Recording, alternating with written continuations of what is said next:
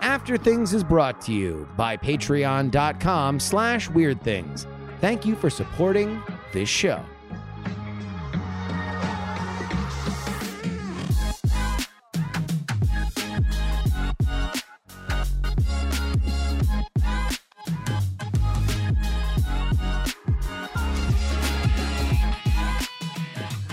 Hello and welcome to the After Things podcast. I'm Andrew Mayne, joined by Justin Robert Young, Hello.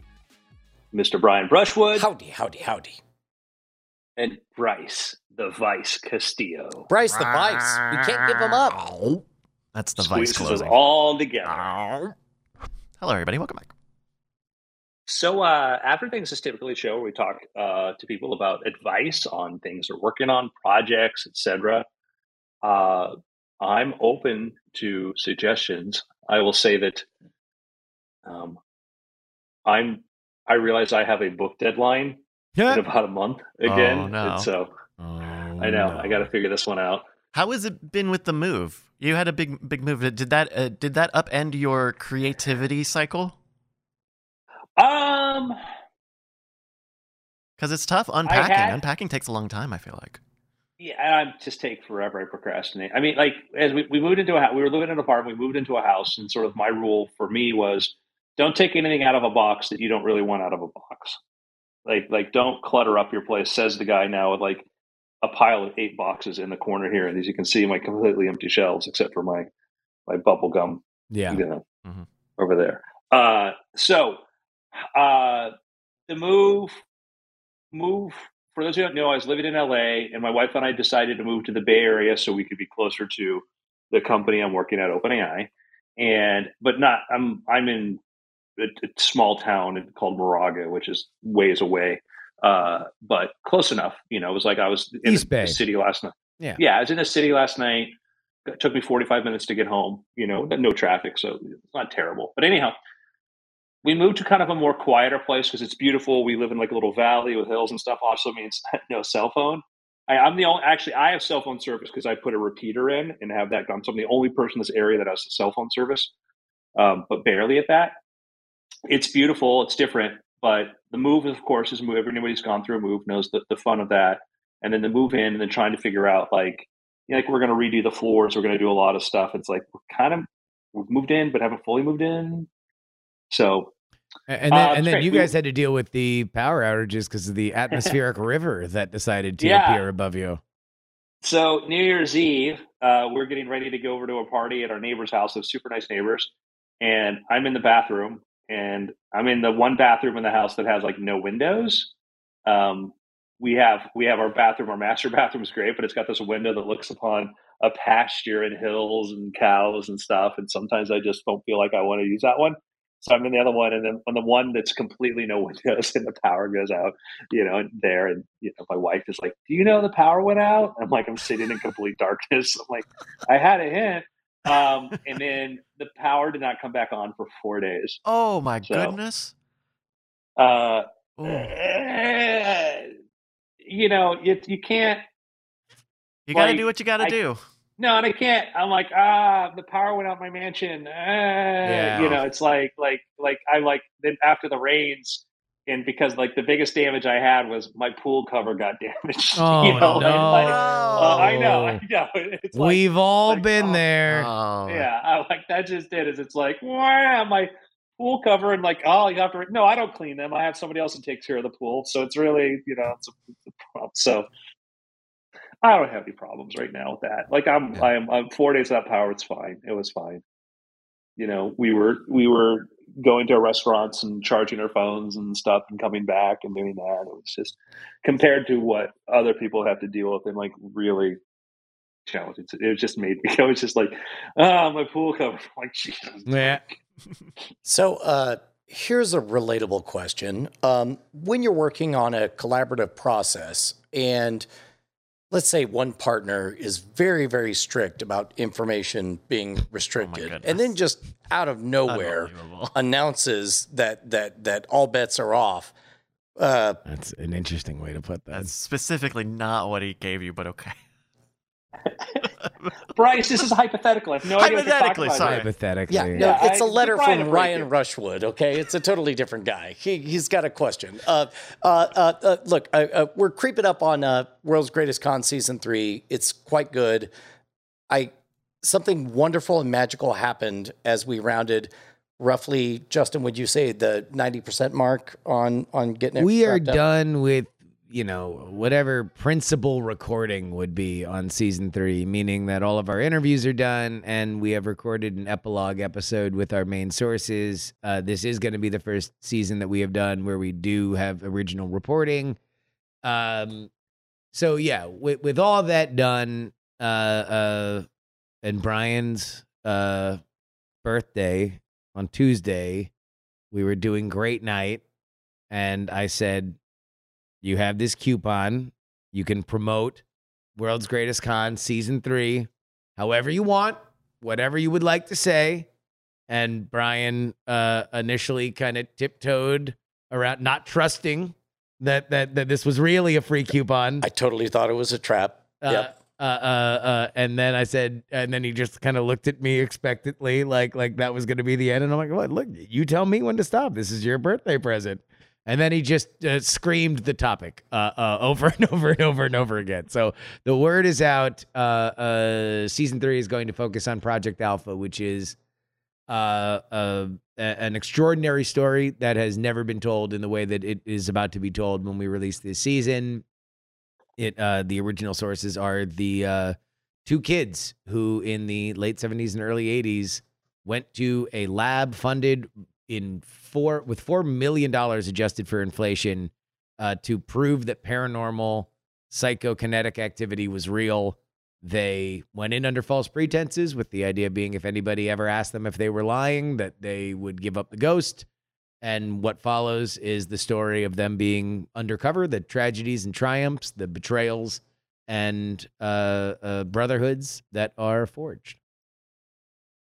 Yeah, uh, and, and not for nothing. Uh, they're kind of two stories. There's the story that we're trying to extract and to tell in a relatable way to a whole generation that grew up long after these things happened. But of course, we want to respect the people who are boots on the ground there and get their approval. Uh, and there, there was a hot minute where I think in general we thought we were on safe footing, but but you never really know when you send somebody a link and say, "Well, here it is."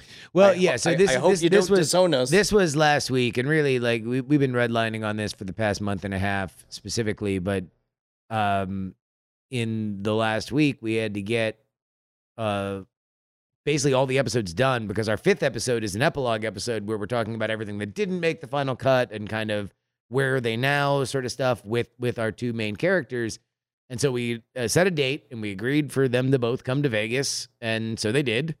Uh, but that means that they have to hear the season because they're ostensibly going to be talking about it about about the season. Uh, and so we had sent the first three episodes to them uh, and then you know we had to rush and get the the fourth one done. But uh, uh, they got to hear it the night before we recorded our our epilogue and it was uh, incredibly ingratiating to hear that they thought it reflected their uh, their perspective because the last thing you want to do after you spend this much time is is have them be like that isn't how it happened that's uh, you're you're you're you're making a bunch of lies they, they were positively ebullient about uh, how we landed everything. They they felt like they were represented quite well. yeah so I think, yeah, I, I, as an outsider, knowing you both, uh, the the I, I'm not I'm not surprised that they're happy because one, uh, knowing one of those individuals really well and knowing the quality of character he is, but also that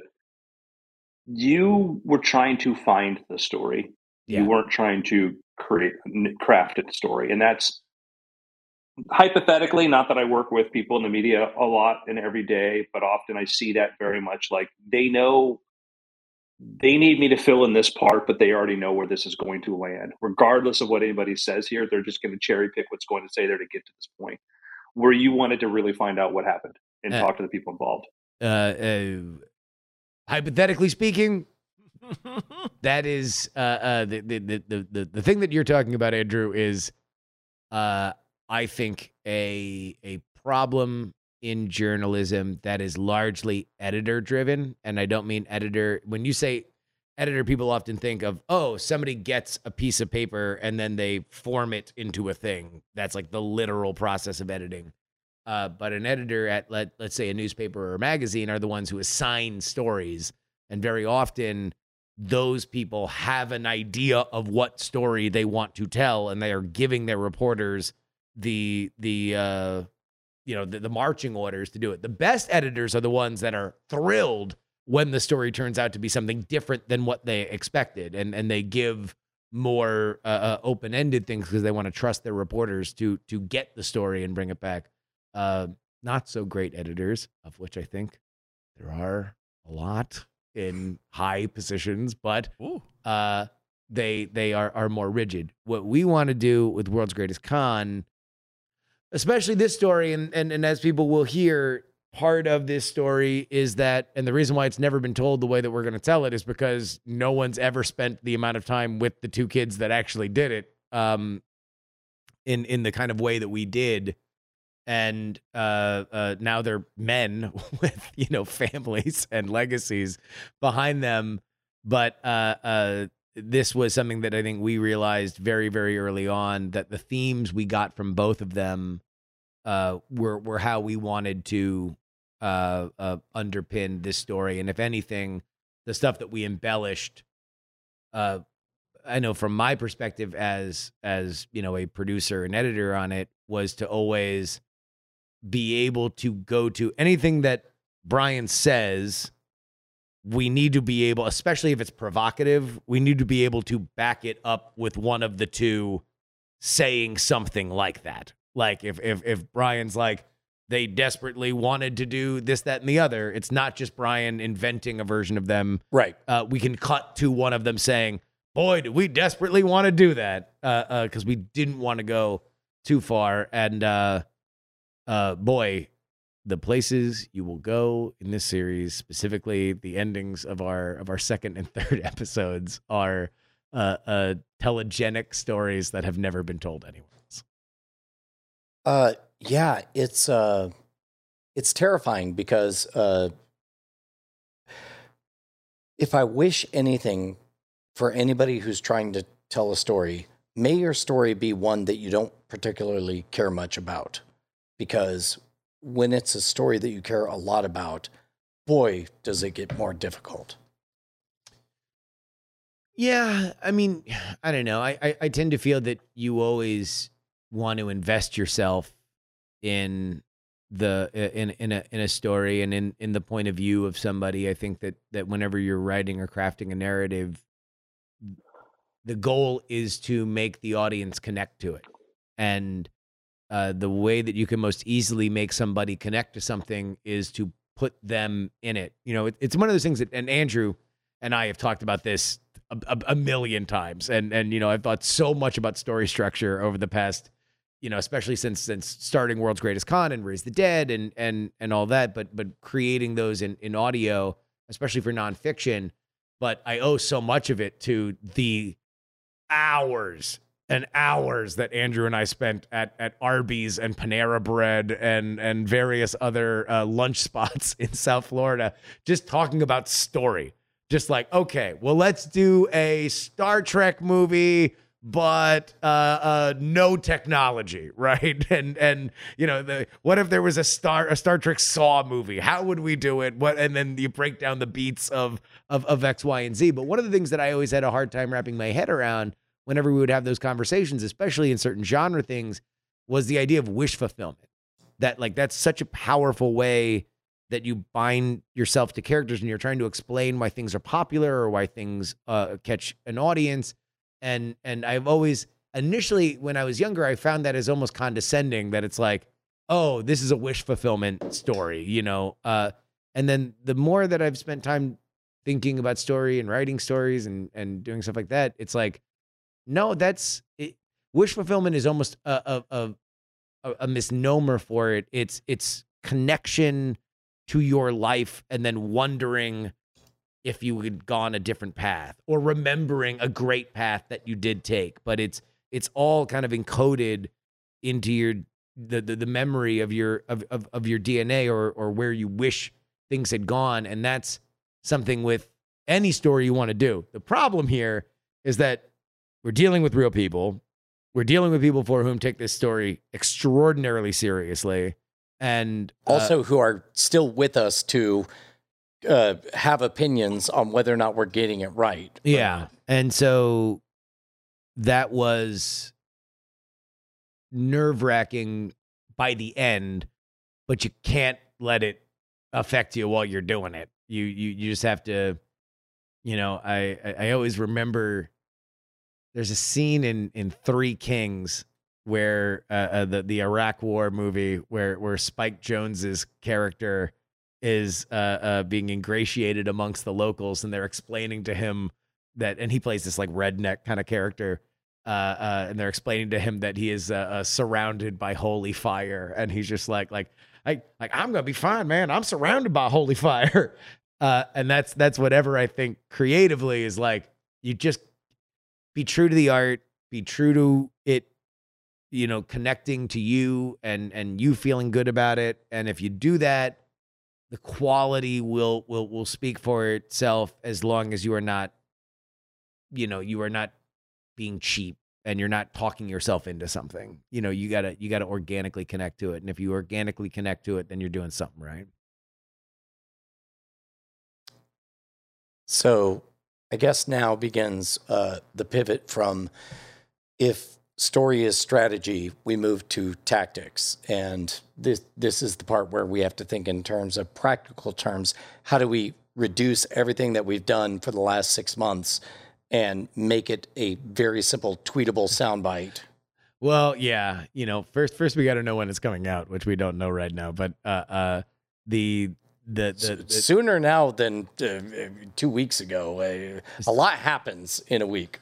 Yeah, I think the biggest the biggest thing is uh, uh we don't know when when the ads when when when the ad the ad train rolls into station, but uh yeah, in terms of marketing, you know, uh, uh, I think you know, Andrew, you've known about Project Alpha for a, a, a very long time. Um I I I think our biggest our biggest challenge right now is trying to think about how to pitch what's exciting about it to people that have no idea about what what what Project Alpha is because that's going to be the vast majority of our audience. I'm not worried about anybody who's heard or has some passing familiarity with the phrase of Project Alpha because they're going to listen. Like like like this is going to be good for them. Uh, uh, I'm worried about people who, you know, aren't uh, uh aren't hip to it. It's I, I think that you know you need to figure out like the the, the simplest sentence the whatever describes it and you know the it's a story that reaches both for how scientific research was conducted in there uh, the introduction of what happens when you bring showmanship or showman into that what the different goals are but also touches to the cia you know it's it's. The problem with like the men who stare at goats besides not just being not that great of a movie is it did had it didn't really have a point of view. It's like the people who made that movie didn't really acknowledge the fact, like, yeah, this stuff, yes, these powers don't exist. Uh, and which, which, by the way, I read that book after we finished World's Greatest Con season three, and I was really, really struck by the fact that World's Greatest Con season three ends. Its big reveal occurs in February, March of 1983. The beginning of the Men Who Stare at Goats begins in the summer of 1983 which means after all of the evidence about this big reveal happens, that's when the government gets down to brass tacks and doubling down on this insane stuff. Because there was, I don't know how much you get into it, but that's when the CIA was getting big funding to do paranormal research.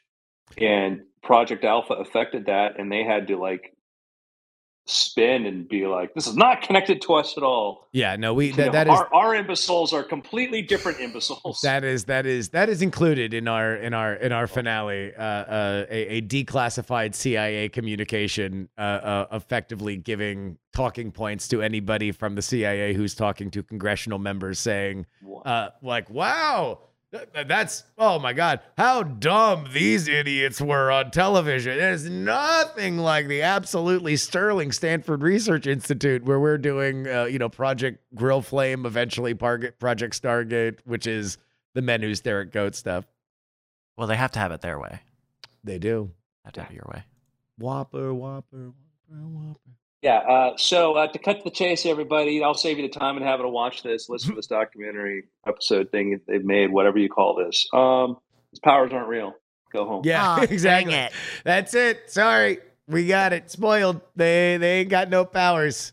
These- I saved you guys. I saved everybody out there ten bucks. which Wait, you can was this- still send to us at patreon.com slash you can. greatest Yeah, pod. you no, like you can. that. I I am so I am so excited about this because having known Randi and, Yeah. and worked for him and who was involved in this, one of the people involved in this, and having parts heard heard this story from certain points of view and knowing Banachek a bit. Uh, I don't think I ever knew Mike Ed ever chan- maybe I met Mike Edwards once or something, but like I remember seeing I don't want to spoil anything here, but like I remember seeing in, in Randi's study this cartoon caricature of Randi Mhm. and Mike and Steve. I'm like, what's that? Like, oh yeah, that's when they were going to do the animated TV series about this. what? like what? You know? And then and then yeah, it, it's such a big story. It it is, and and I think that that now that we're so close to having the actual product sanded down, polished off, uh, it certainly has me in a place of like, okay, how confidently do we go out into the world and announce? Because there are actual breaking news aspects to it that have never been really explored explored before. The story itself has never been told this way before. Um, I don't know. It's a lot. What are, what are you unsure about? Um, I mean, you're going to put it out like you normally do. no. This is. I mean, the story Maybe that buy it, is ma- make a write up a the, press the, the, the, the story that is canon. If you were to look up Project Alpha on Wikipedia, is you will get an inaccurate James James tell. James Randi dispatched two children to fool this lab, and what this podcast series presupposes is What if he- maybe he didn't. Uh, that's not the point of it, uh, but it is a part of it. Um, th- this is very much from the perspective of of of, of the two boys, and they have their own uh, uh, uh, way of saying it, and uh, that's who, who we give voice to. I, I don't think that it's necessarily going to be the the biggest thing that people take away, but some people might. You, you never know. I think it's going to bring a lot of context to this story for anybody who knows it. For anybody who doesn't, I think they're going to get a more exciting story than the way that it's ever been told before, because the way that it has been told before was from James Randi's perspective. And while he was certainly a part of it, neither Mike nor Steve deny that he was a, a very big part of it, an integral part of it. an integral part of it. Uh, no one's ever talked about the fact that two 18 year old kids uh, uh, all of a sudden became local celebrities in this lab that had $4 million worth of funding, uh, uh, inflated, uh, adjusted for inflation.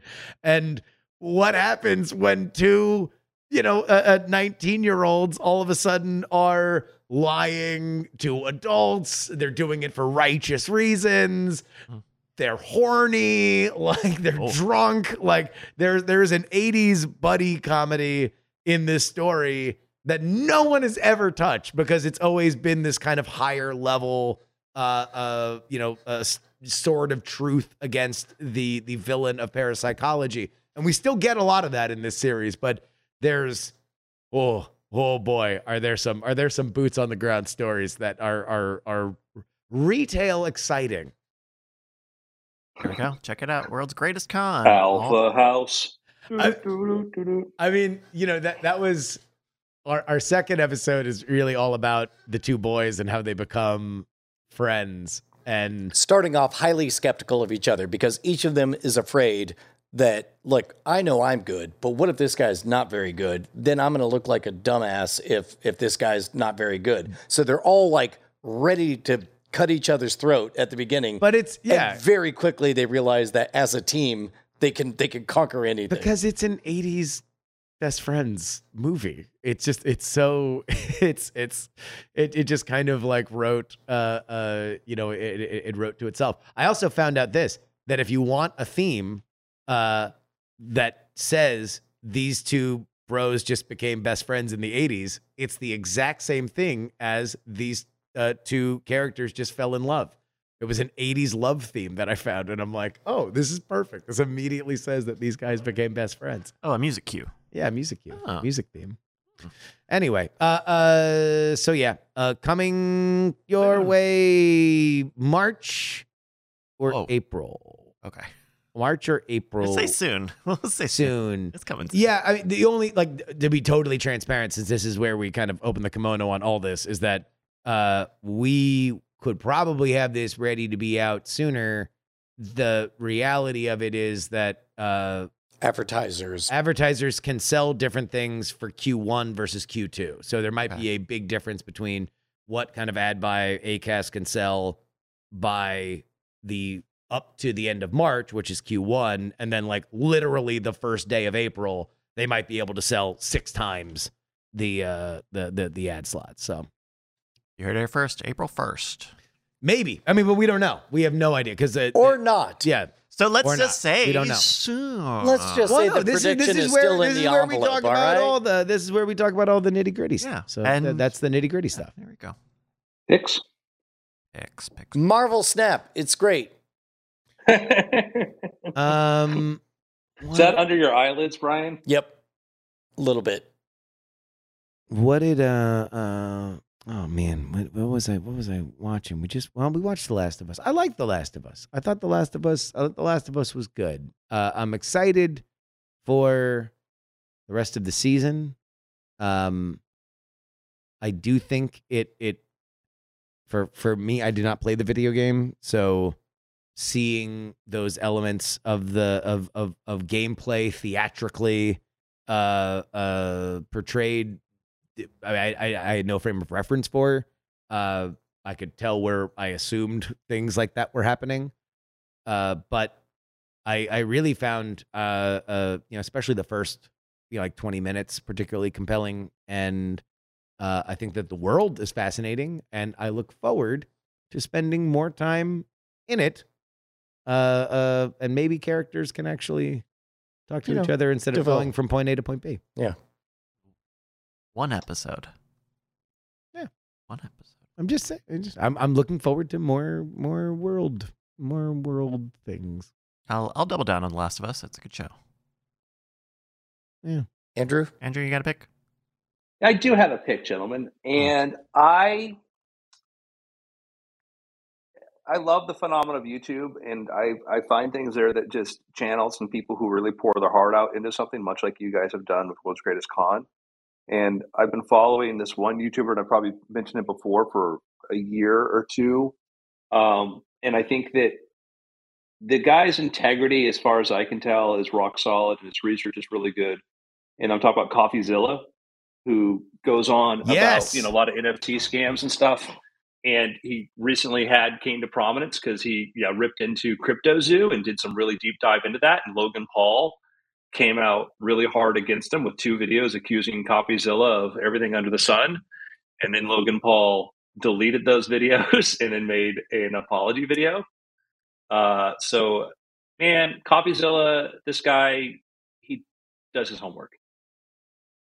And he's Nice. doing better work than anybody out there, I think. You look at look at how the media fawned over FTX Yeah. Mm-hmm. you look at how even to this day you still see these stories of like oh did was he just in over his head and was da da da and you're like even now some of the coverage of it is just frustrating because it's like how ingratiated he and his people were and the people he supported were into that community that the media just could not report on something that would have been should have been purely obvious you watch those interviews back now and you're like that's clear so CoffeeZilla has been at the forefront of this, and his channel's grown. And he is a guy that, if you ask me to say who is the best journalist in the business, whose initials are not JRY, um, uh, like the, the guy's diligence, how much he cares about this. Doing he's doing investigative journalism, digging deep into a most important, one of the very important financial issues right now.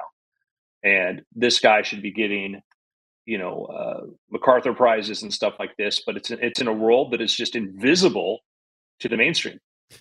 Uh, I, I, think he's he does he does a great job. I love uh, uh, uh, uh I love his stuff, and I do think that crypto specifically, man, is it's just in a very very interesting place, and I, I think that in terms of media literacy, it reminds me a lot of how dumb coverage of the internet was pre blog revolution.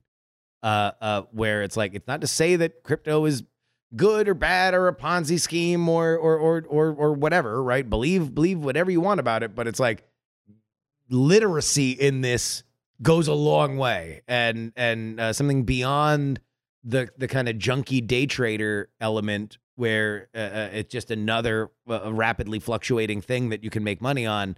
Uh, uh, you know, you mix that with fame and, and everything. I think he does. He's he's a great, great, great resource for somebody who understands each piece of that.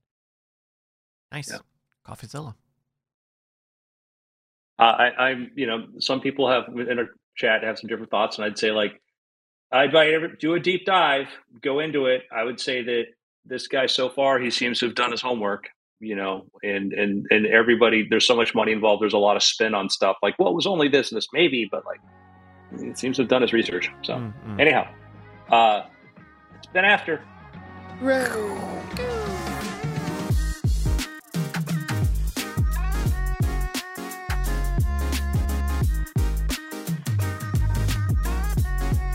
Diamond Club hopes you have enjoyed this program.